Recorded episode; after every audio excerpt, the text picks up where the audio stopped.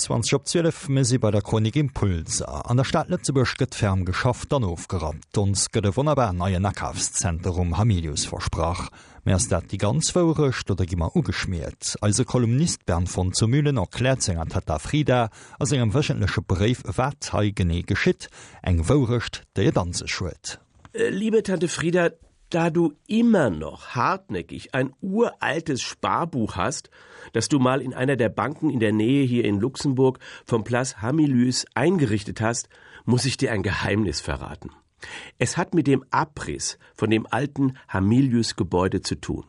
Das, was du schon früher so grässlich hässlich gefunden hast, du musst mir aber jetzt versprechen, es keinem deiner luxemburgischen Mitbewohner in deinem Snob-Altersheim auf Mallorca zu erzählen. Also, der Reihe nach.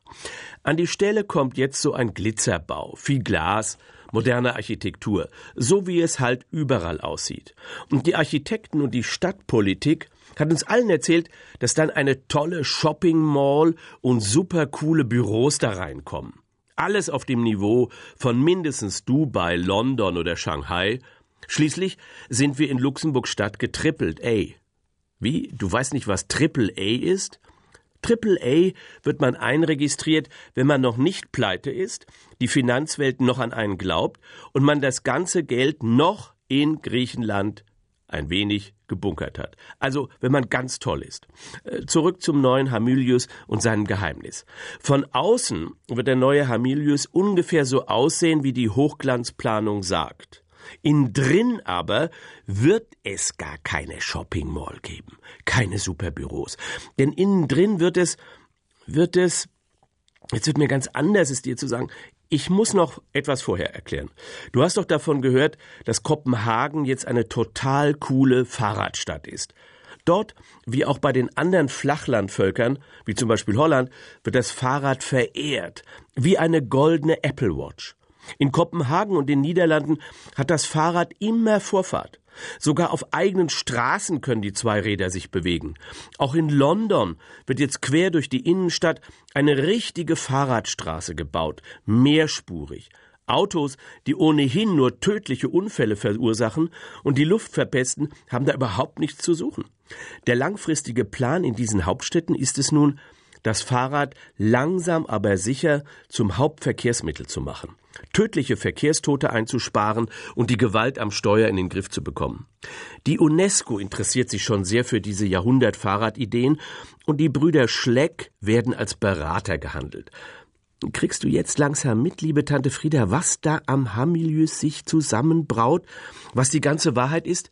Genau, so wird es kommen. Die gigantische Gesamtfläche der neuen Hamilius-Gebäude werden zum größten Fahrradsilo westlich des Urals umgebaut.